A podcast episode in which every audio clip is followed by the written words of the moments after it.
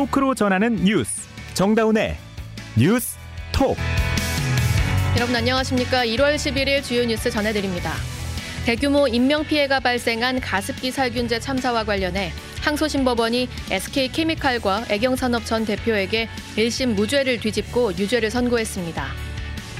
이낙연 전 더불어민주당 대표가 오늘 민주당 탈당을 공식 선언하고 제3지대 연대를 통해 신당을 창당하겠다고 밝혔습니다. 태영건설 워크아웃 여부를 둘러싼 채권단 투표가 오늘 오전부터 진행되고 있습니다. 워크아웃 개시 여부는 이르면 내일 결정됩니다. 한국은행이 기준금리를 또 동결했습니다. 지난해 2월 이후 여덟 번째 동결인데요.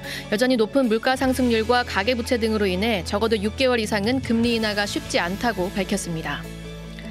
교사의 학대를 의심해 자녀 가방에 몰래 녹음기를 숨겨 증거를 확보하더라도 재판에서 증거로 인정될 수 없다는 대법원 판결이 나왔습니다. 오늘 방송은 CBS 레인보우와 유튜브 노커 채널에서 화면으로도 보실 수 있습니다. 첫 소식입니다. 대규모 인명피해가 발생한 가습기 살균제 사고와 관련해 항소심 법원이 SK케미칼과 애경산업 전 대표에게 무죄를 선고한 1심을 뒤집고 2심에서 유죄를 선고했습니다. 법원은 이들이 위험성을 알고도 별다른 조치 없이 독성이 든 가습기 살균제를 판매했다고 질타했습니다. 송영훈 기자입니다. 독성 성분이 든 가습기 살균제를 판매, 천여 명의 사망자와 총 5천여 명의 피해자 등 대규모 인명 피해를 일으킨 SK케미칼과 애경산업. 오늘 서울 고법 형사 5부는 SK케미칼 홍지호 전 대표와 애경산업 안용찬 전 대표의 업무상 과실 혐의를 모두 인정하며 금고 4년형을 선고했습니다. 이들에게 무죄를 선고한 1심 판단을 뒤집은 겁니다. 재판부는 이들이 가습기 살균제 성분인 CMIT와 MIT의 위험성을 알고도 제품을 판매했다고 지적했습니다. SK케미칼의 전신인 유공이 유공생물공학 연구실을 통해 위험성을 파악하고 서울대 수의과대학에 실험을 의뢰했는데 실험 결과가 나오기도 전에 가습기 살균제를 판매했다고 꼬집었습니다. 재판부는 애경산업에 대해선 백혈구가 감소한다는 서울대의 실험 보고서를 받고도 제품을 팔았고 이는 도저히 납득할 수 없다고 질타했습니다. 오늘 재판부는 SK케미칼과 애경이 이미 유죄 판결을 받은 옥시와의 공동정범이라고도 판단했습니다. 특히 재판부는 이번 사건은 사실상 장기간에 걸쳐 전 국민을 상대로 가습기 살균제의 독성 시험이 이뤄진 사건이라며 엄중한 처벌이 불가피하다고 밝혔습니다. 오늘 재판 직후 유족들은 천여 명이 넘는 사망자가 발생했는데도 금고 4년형은 손방망이 처벌이라며 비판의 목소리를 높였습니다. CBS 뉴스 송영훈입니다. 4월 총선이 벌써 90일 앞으로 다가왔는데요. 이낙연 전 더불어민주당 대표가 오늘 민주당 탈당을 선언했습니다. 당원들에게 고별 인사를 하는 동시에 제3지대 연대를 통한 신당 창당 의사를 밝혔는데요. 국회 출입기자 연결합니다. 허지원 기자. 네, 국회입니다. 네, 지금 이낙연 전 대표가 기자회견을 열었는데 오늘 있었던 일 좀 정리해 주시죠. 네, 이낙연 전 대표는 오늘 오후 2시 국회 소통관에서 탈당 기자회견을 열었습니다. 이 전 대표는 이 자리에서 24년간 몸담았던 민주당을 벗어나 새로운 위치에서 새로운 방식으로 대한민국에 봉사하는 길에 나서겠다고 밝혔습니다. 그러면서 현 민주당이 자체적인 사법 리스크에 갇혀 윤석열 정부의 검찰 폭주를 제어하지 못하고 있다고 비판했습니다. 또 썩은 나무로는 조각을 할 수 없다며 지금의 정치로는 대한민국을 살릴 수 없어 양당 독점 정치 구조를 깨야 한다고 주장했습니다. 이 전 대표 말 직접 들어보시죠. 저에게 마음의 집이었던 민주당을 떠난다는 것은 참으로 괴로운 일이었습니다. 그러나 민주당은 저를 포함한 오랜 당원들에게 이미 낯선 집이 됐습니다. 민주당이 자랑했던 김대중과 노무현의 정신과 가치와 품격은 사라지고 폭력적이고 저급한 언동이 횡행하는 1인 정당, 방탄 정당으로 변질했습니다. 아울러 이전 대표는 당원들에게 마지막으로 메시지를 전달하는 만큼 과거 잘못했던 점에 대해 반성하며 사과하기도 했습니다. 그는 2021년 서울시장과 부산시장 보궐선거에 당원을 고쳐가며 후보자를 냈던 일, 2020년 총선을 앞두고 공동선대위원장으로서 지도부의 위성정당 허용 결정에 동의한 것에 대해 부끄럽다고 말했습니다. 네, 24년 만에 탈당입니다. 현장에 지지자들도 많았을 것 같은데요. 분위기는 어떻습니까? 네, 기자회견에 앞서 국회 소통관에는 이전 대표 지지자들 100여 명이 모여 이전 대표를 맞았는데요. 이들은 이전 대표가 건물에 들어서자 이름을 연호하기도 했습니다. 또 일부 지지자들은 민주당을 탈당하러 왔다. 거대 양당 기득권 구조 타파, 제3회 신당 창당을 지지한다와 같은 내용이 쓰인 피켓을 들고 있었습니다. 현역 의원 중엔 회견장을 예약해준 김종민 의원만 모습을 드러냈고 이 전 대표와 동행한 이들 가운데 최운열 전 의원, 박시종 전 청와대 선임 행정관도 있었습니다. 네, 이전 대표가 아무래도 낯선 집이 됐다 이렇게 민주당을 비판하면서 떠났기 때문에 민주당 내 기류는 좀 긴장감이 감돌 것 같은데 지금 비판이 많이 나오고 있습니까? 네, 그렇습니다. 오늘 이 전 대표가 탈당 기자회견을 하기 전부터 당내에선 탈당을 만류하는 목소리가 잇따랐습니다. 민주당 의원 129명은 오전 성명문을 내고 명분 없는 창당으로 민주당을 분열의 길로 이끌어선 안 된다면서 정권 교체를 위한 길이 어떤 쪽인지 다시 한번 생각해달라고 호소했습니다. 또 조정식 사무총장은 국회에서 기자들과 만나 지금은 윤석열 정권의 무능과 폭주를 멈추기 위해 당이 단결해야 할 시기라면서 이 전 대표를 향해 민주당에서 함께해달라고 말했습니다. 이 전 총리는 기자회견 후 관련 질문에 자신이 그들의 처지였다면 훨씬 더 점잖고 우아하게 말했을 것 같은데 아쉽다며 민주당이 국민의 신뢰를 충분히 받지 못하는 이유는 단합하지 않아서가 아니라 변화하지 않아서라고 일축했습니다. 네. 탈당 선언 전에 이렇게 마음을 좀 돌리기 위한 어, 말들이 나왔는데 탈당 선언 이후에도 계속해서 비판의 말이 나오고 있는 건가요? 네, 이 전 대표가 겨, 전격 탈당을 선언하자 친 이낙연계와 친 노무현계까지 나서 분열은 어떤 이유로도 정당화될 수 없다고 비판하고 나섰습니다. 친낙계 이계우 의원은 자신의 페이스북에 민주당의 정신과 가치를 지키기 위해 민주당을 탈당한다는 것은 참으로 납득할 수 없는 일이라고 이 전 대표를 작심 비판했고 원조 친노로 불리는 이광재 전 국회 사무총장도 김대중 노무현 정신과 민주당의 역사를 욕되게 하지 말라고 목소리를 높였습니다. 또 김대중 전 대통령 아들인 김홍걸 의원은 김대중 정신이 실종됐다는 이낙연 대표에게 정작 김대중 정신을 저버린 분은 대표님 본인이라고 일침을 가하기도 했습니다. 네. 여기에 민주당 광, 광주 전남 선출직 공직자들도 오후 광주 시의회에서 이 전 대표의 탈당과 신당 창당 반대 기자회견을 열었습니다.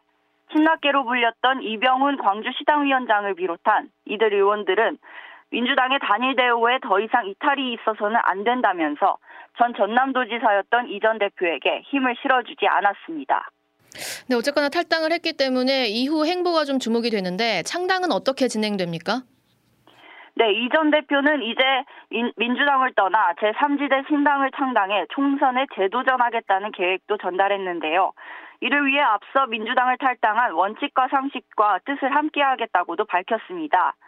이 전 대표는 극한의 진영 대결을 뛰어넘어 국가 과제를 해결하고 국민 생활을 돕도록 견인하는 새로운 정치 세력을 말, 만들겠다면서 뜻을 같이 하는 사람이라면 누구든 힘을 모아야 한다고 말했습니다. 그러면서 어제 민주당과 결별을 선언한 이원욱, 김종민, 조웅천 의원이 소속된 원칙과 상식과 협력, 협력하겠다고 강조했습니다. 아울러 제3지대에서 이준석 전 국민의힘 대표와도 협력할 수 있다고 했는데요. 그러면서 신당 목표 의석수를 묻는 질문엔 양당 독점 구도를 깨기 위해 최대한 많은 의석이 필요하다면서도 즉답은 피했습니다. 지금까지 국회에서 전해드렸습니다. 여러분은 지금 뉴스다운 뉴스 정다운의 뉴스톡을 듣고 계십니다. 태영건설의 워크아웃 여부를 둘러싼 채권단 투표가 지금 진행 중입니다. 앞서 주요 채권단은 공감대를 이룬 상황인데요. 이르면 내일 워크아웃 개시 결과가 나올 것으로 보입니다. 박지환 기자가 보도합니다. 태영건설 워크아웃 주채권은행인 산업은행이 오늘 오전부터 나머지 채권 금융사를 상대로 워크아웃 찬반 의사를 수렴하고 있습니다. 600곳이 넘는 채권 금융사들이 서면으로 워크아웃 개시 동의 여부를 제출하고 있는데 오늘 자정까지 이어질 것으로 보입니다. 채권단의 채권액 기준 동의율이 75%를 넘으면 태영건설 워크아웃은 시작됩니다. 산업은행과 은행권의 채권액 비중이 33%, 그리고 건설공제조합 비중이 20% 정도인 만큼 워크아웃 개시 가능성이 커졌습니다. 그제 태영그룹이 기존 자체 정상화 방안에 더해 필요할 시 SBS 지분 담보 제공 등 추가 유동성 공급을 약속하면서 채권단 사이에서 워크아웃 공감대가 커진 상황입니다. 워크아웃이 시작되면 태영건설에 대한 금융사 채권은 오는 4월 11일까지 유예되고 기업 개선 작업에 들어가게 됩니다. 워크아웃 개시 여부에 대한 최종 결과는 의견 수렴과 집계에 시간이 걸리는 만큼 내일 오전 중에 공식 발표될 것으로 보입니다. CBS 뉴스 박지원입니다. 한국은행이 또 기준금리를 동결했습니다. 지난해 2월 이후 벌써 여덟 번째 동결인데요. 물가 상승률이 여전히 높고 가계부채 등 복합적인 위기에 대응해야 하는 만큼 지금의 긴축 기조를 상당 기간 유지하겠다는 입장입니다. 이동직 기자가 보도합니다. 한국은행 금융통화위원회는 오늘 열린 새해 첫 통화정책 방향 회의에서 기준금리를 현재 3.5%로 동결했습니다. 지난해 2월 이후 8연속 동결로 금통위원 전원 만장일치 결정입니다. 이창용 하는 총재는 금통위 뒤 기자간담회에서 물가 둔화 추세가 지속되고 해외 리스크가 완화됐다며 기준금리 추가 인상 필요성이 낮아진 것으로 판단했다고 밝혔습니다. 이 총재는 또 현 상황에서는 금리 인하가 부동산 가격 상승 기대를 자극하는 부작용이 클 수 있다며 인하 논의는 시기상조라고 판단했다고 말했습니다. 한은이 기준금리 8연속 동결을 결정한 것은 물가와 가계부채 등 복합적인 위기에 대응해야 하는 상황 때문입니다. 실질 국내 총생산 성장률이 올해도 1% 성장에 그칠 전망인 가운데 태형건설 유동성 위기 등 부실 대출 사태도 잇따르고 있습니다.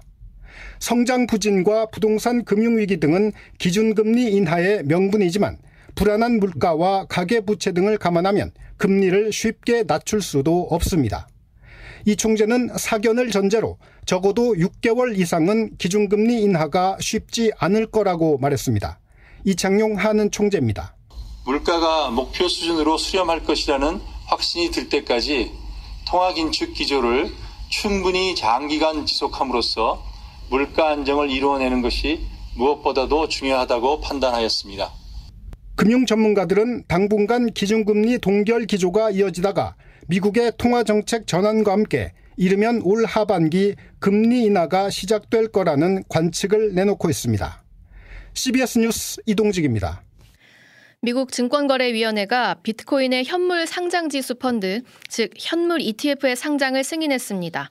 이번 ETF 상장을 계기로 업계와 시장에서는 신규 투자 자금이 유입될 것이라 기대하고 있습니다. 박초롱 기자입니다. 미국 증권거래위가 비트코인의 현물 ETF 상장을 승인하면서 11개 비트코인 현물 ETF가 모두 거래소에 상장됩니다. 현물이 아닌 선물 ETF는 이미 2021년 미국을 포함한 글로벌 증시에 상장됐지만 기관이 기초자산인 비트코인을 실제로 구입해 보유해야 하는 현물 ETF는 미국 거래소 상장이 번번이 좌절됐습니다. 비트코인은 초고위험 자산이라는 인식이 강했는데 이번에 세계 최대 금융시장인 미국에서 인정받아 정식으로 제도권 금융시장에 진입하게 된 것이어서 의미가 있습니다. 앞으로는 비트코인 현물 ETF는 본인의 증권거래 계좌에서 증권처럼 사고 팔 수 있는 데다 미국의 경우 금융당국의 규제를 받기 때문에 이전보다 더 안전하고 편리하다는 장점이 있습니다. 가상자산 업계에서는 비트코인 현물 ETF 승인으로 투자 자금이 신규 유입될 것으로 기대하고 있습니다. 한편 오늘 시장에서는 기준금리와는 무관하게 비트코인 관련주의 강세가 두드러졌습니다. 국내 최대 가상자산 거래소 업비트를 운영하는 두나무 지분을 보유한 우리기술 투자가 어제보다 29.98% 오른 것을 비롯해 관련주들이 10에서 20% 상승했습니다. 비트코인 가격도 한때 6,500만 원을 돌파하며 2021년 11월 이후 26개월 만에 고점을 찍었습니다. CBS 뉴스 박초롱입니다. 이태원 참사 특별법이 야권 단독으로 국회를 통과했죠. 향후 꾸려질 특별조사위원회가 제대로 진상규명을 할 수 있을지 주목받고 있는데요. 전문가들의 평가와 조언 들어봤습니다. 김종록 기자가 전해드립니다. 과거 다른 특조위에 참여했던 인사들은 이번에 통과한 이태원 참사 특별법을 두고 특별검사 요구 조항이 삭제된 점을 가장 우려했습니다. 애초 특조위가 국회에 특검 임명을 의결할 수 있는 권한이 주어졌지만 여당의 반대로 결국 특검 요구권이 빠졌기 때문입니다. 강제수사 권한이 없으니 그만큼 특조위가 진상을 규명할 무기가 사라진 겁니다. 특조위의 활동기한 연장 기간도 6개월에서 3개월로 줄어든 점도 아쉽다는 지적입니다. 수사 전문가가 아닌 인사들도 참여하는 만큼 예상보다 조사 기간이 더 오래 걸릴 수 있기 때문입니다. 김영환 전 사참위 조사관입니다. 특별조사위원회 같은 형식은 뭐 그 전에 다양한 구성원들이 와요. 그분들이 어, 법의 요건에 맞는 조사 기능을 발휘하기 위해서는 좀 교육 시간이 필요하거든요. 이런 한계 속에도 특조위가 제 역할을 다하려면 전문가들은 위원 구성이 최대 관건이라고 조언합니다. 과거 특정 위원이 문제 해결 대신 오히려 진상 규명을 방해하고 나섰던 전례도 적지 않았기 때문입니다. 사참위에서 활동했던 공익인권법재단 공감 황필규 변호사입니다. 누가 추천을 하건 뭐 피해자들이 원치 않는 분은 포함이 안 되는 게 맞겠다. 최소한의 어떤 과거의 전력이나 경력으로 봤을 때 다만 윤석열 대통령이 거부권을 행사할 수 있다는 관측도 나오면서 특조위를 둘러싼 논란은 한동안 이어질 것으로 보입니다. CBS 뉴스 김정록입니다. 교사의 학대를 의심해 자녀 가방에 몰래 녹음기를 숨겨 증거를 확보하더라도 재판에서 증거로 인정될 수 없다는 대법원 판결이 나왔습니다. 김태현 기자가 정리했습니다. 서울 광진구의 한 초등학교 교사 A씨는 2018년 3월 3학년 제자에게 학교 안 다니다 오네 갔다, 구제 불능이다 등 16차례 폭언한 혐의로 기소됐습니다. 이런 A씨의 발언은 피해 학생 부모가 아이 가방에 몰래 넣어둔 녹음기에 그대로 녹음되면서 발각됐습니다. A씨는 정서적 학대 혐의로 재판에 넘겨졌고 몰래 녹음한 내용을 증거로 인정할 수 있는지가 쟁점이 된 상황. 1심 법원은 징역형의 집행유예를, 항소심 법원은 벌금형을 선고했습니다. 형량이 차이가 있지만 1, 2심은 모두 증거 능력을 인정해 유죄를 선고한 겁니다. 하지만 대법원 판단은 달랐습니다. 교사의 수업 중 발언을 몰래 녹음한 것은 통신비밀보호법 위반으로 녹취 파일을 증거로 쓸 수 없다고 봤습니다. 또 수업 중 교사의 발언은 공개된 대화가 아니라 교실에 있는 학생을 대상으로 한 대화라고 판단했습니다.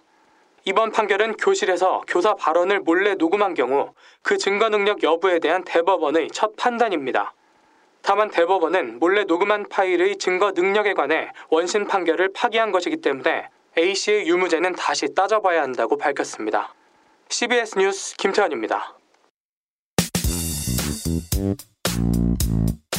이 시각 보도국입니다. 일제강점기 강제동원 피해자가 일본 기업을 상대로 제기한 소송에서 또 승소 판결을 받았습니다.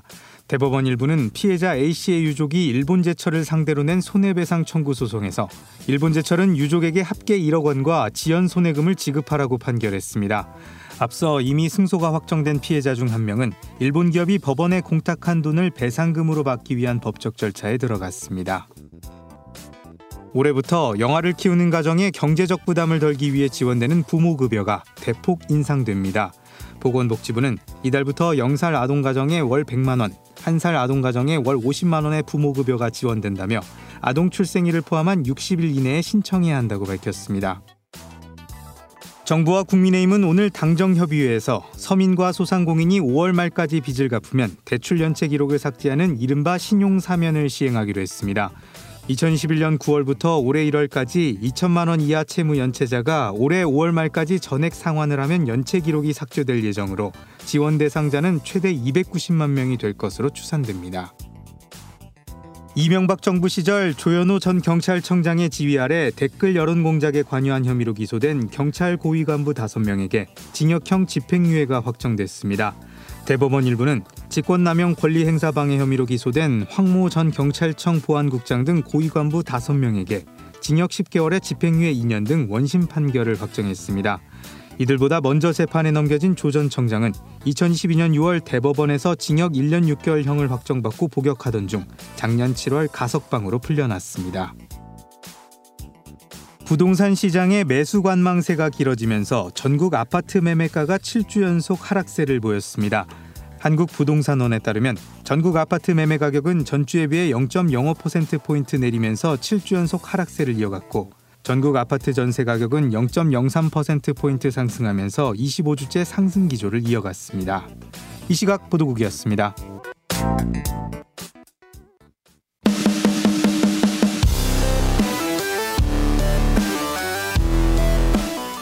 온라인 핫 이슈를 짚어봅니다. Attention 뉴스. 오늘 하루 온라인에서 가장 주목받은 뉴스만 콕콕 짚어봅니다. Attention 뉴스 김동민 기자 안녕, 안녕하세요. 네, 안녕하세요. 네, 첫 번째 소식 볼까요? 예, 첫 번째 소식은 34살 총리 탄생입니다. 아, 네. 우리나라 얘기는 아니고요. 바로 프랑스 얘기인데요. 에마뉴엘 마크롱 프랑스 대통령이 현지 시간으로 지난 9일 34살의 가브리엘 아탈 교육장관을 신임 총리로 임명했습니다. 네. 아탈은 1984년 3, 37살에 임명됐던 로랑 파비우스 총리의 기록을 깨고 제5공화국 최연소 총리가 됐습니다. 또 프랑스 공화국 역사상 첫 동성애자 총리이기도 어. 하다고 합니다. 예. 아탈은 2016년 마크롱 대통령이 창당한 전진하는 공화국에 합류해 승승장구해 왔는데요. 2020년 7월에는 정부 대변인도 지냈고요. 마크롱 대통령이 재선한 재선한 뒤에는 공공회계장관, 지난해 7월에는 교육장관에도 임명이 됐습니다. 그 교육장관직을 수행하면서는 이슬람 의상, 아바야, 교내 착용 금지, 일부 공립학교에서 교복 촬영 실험, 저학년 읽기 쓰기 산수 능력 강화 대책 등을 밀어 붙이기도 했습니다. 이게 굉장히 좋은 평가를 받았나 봐요. 예. 최근 공개된 한 설문 설문조사에서는 마크론 정부 내 가장 인기 있는 장관이 누구냐 이렇게 물었더니 가장 그 가장 인기 있는 장관으로 꼽히기도 음. 했습니다. 마크롱 대통령 최근 여론의 지지율이 30%대로 추락하자 총리 교체를 하는 등 개각을 통해 국정 동력을 확보하려는 것으로 보이는데요. 네. 우리나라도 한독수 총리 몇 살인지 아십니까? 일은 넘으셨죠? 네. 74살이신데요. 아이고야. 개인적으로는 한국에서도 이 30대 총리 볼 수 있는 날이 왔으면 좋겠다 어. 이런 생각이 이 들더라고요. 프랑스의 신임 총리 가브리엘 아탈 총리가 네. 김동빈 기자랑 나이가 같죠. 네, 저랑 네. 나이가 같은데 저는 뭐 했을까요? 이런 생각도 들고. 프랑스 총리 네. 빨리 볼 수 있었으면 좋겠습니다. 예. 다음 소식 볼까요? 예, 다음 소식은 괌 한국인 총격 살해범 신상 공개입니다.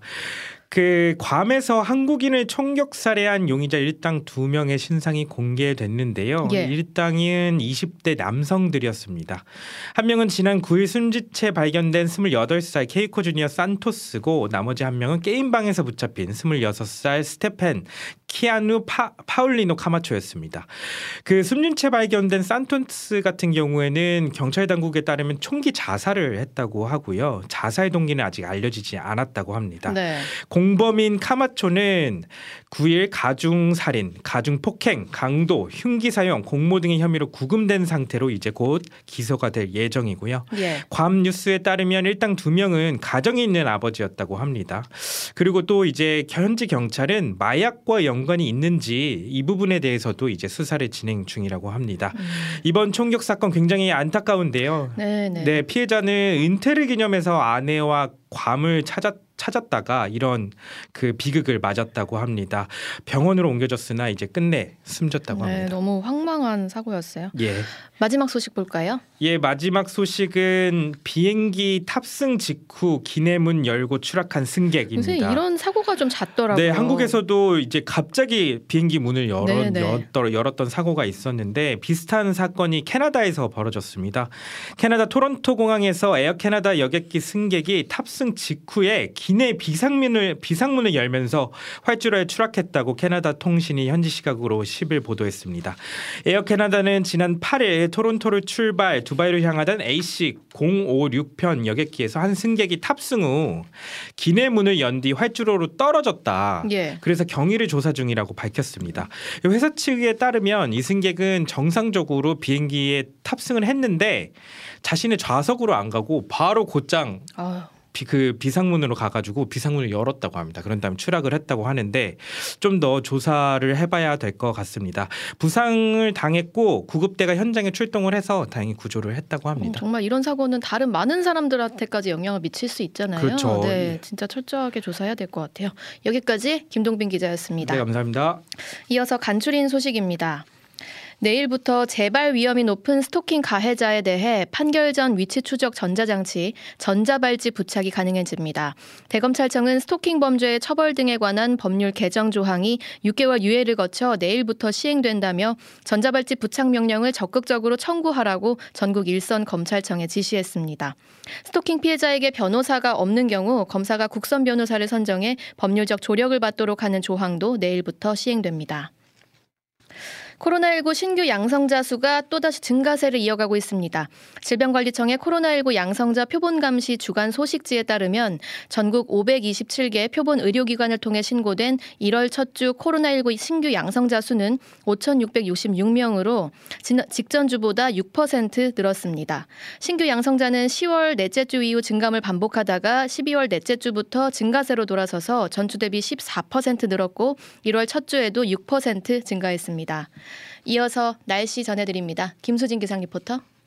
네, 이틀째 반갑지 않은 미세먼지가 영향을 주고 있습니다. 지금은 일시적으로 대기 순환이 원활해지면서 대부분 평소 수준의 공기질을 되찾은 상태입니다만 대기가 계속 정체되고 내일 새벽에 또다시 국외 미세먼지가 들어오면서 내일 오전까지는 대부분 지역의 공기질이 좋지 않겠습니다. 수시로 대기 정보를 확인하고 대비를 잘 해주셔야겠습니다. 그 밖에는 오늘 밤 강원 내륙 산지를 중심으로 1cm 미만의 눈이나 1mm 미만의 비가 조금 내리는 곳이 있겠고요.